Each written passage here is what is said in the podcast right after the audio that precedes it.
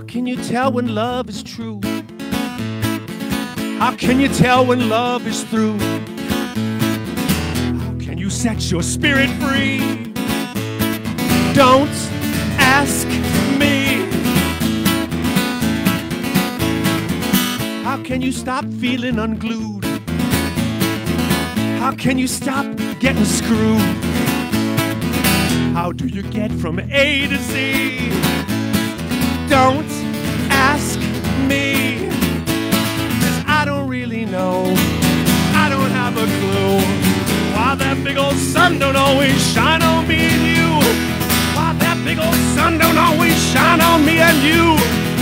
So if you need to know the truth, and if you need some living proof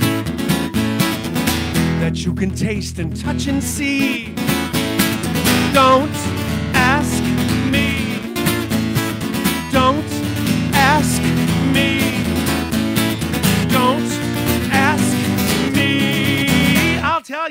diddle diddle diddle diddle diddle. Diddle diddle diddle diddle diddle.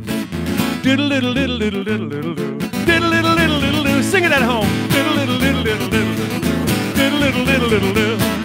Diddle diddle diddle diddle diddle diddle. Diddle diddle diddle diddle I've been everywhere. I've been all around. I just wanna wear my funny pants and dance around.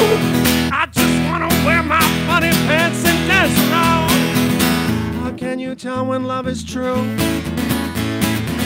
How can you tell when love is through? How can you set your spirit free? Don't ask me.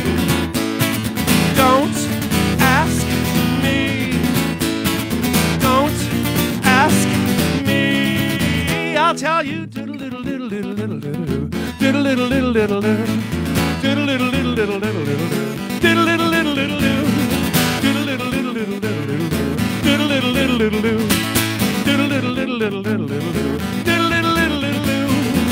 now, Kelly, I think you remember when I used to tell a little story about my search for the truth. That's right.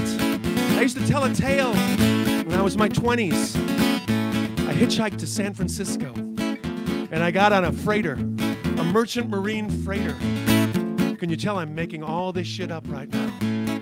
I got a merchant marine freighter and I took it to Nepal. And I found a Sherpa guide to take me up the side of a mountain because I heard there was a wise man living in a cave thousands of feet above sea level. The climb was treacherous.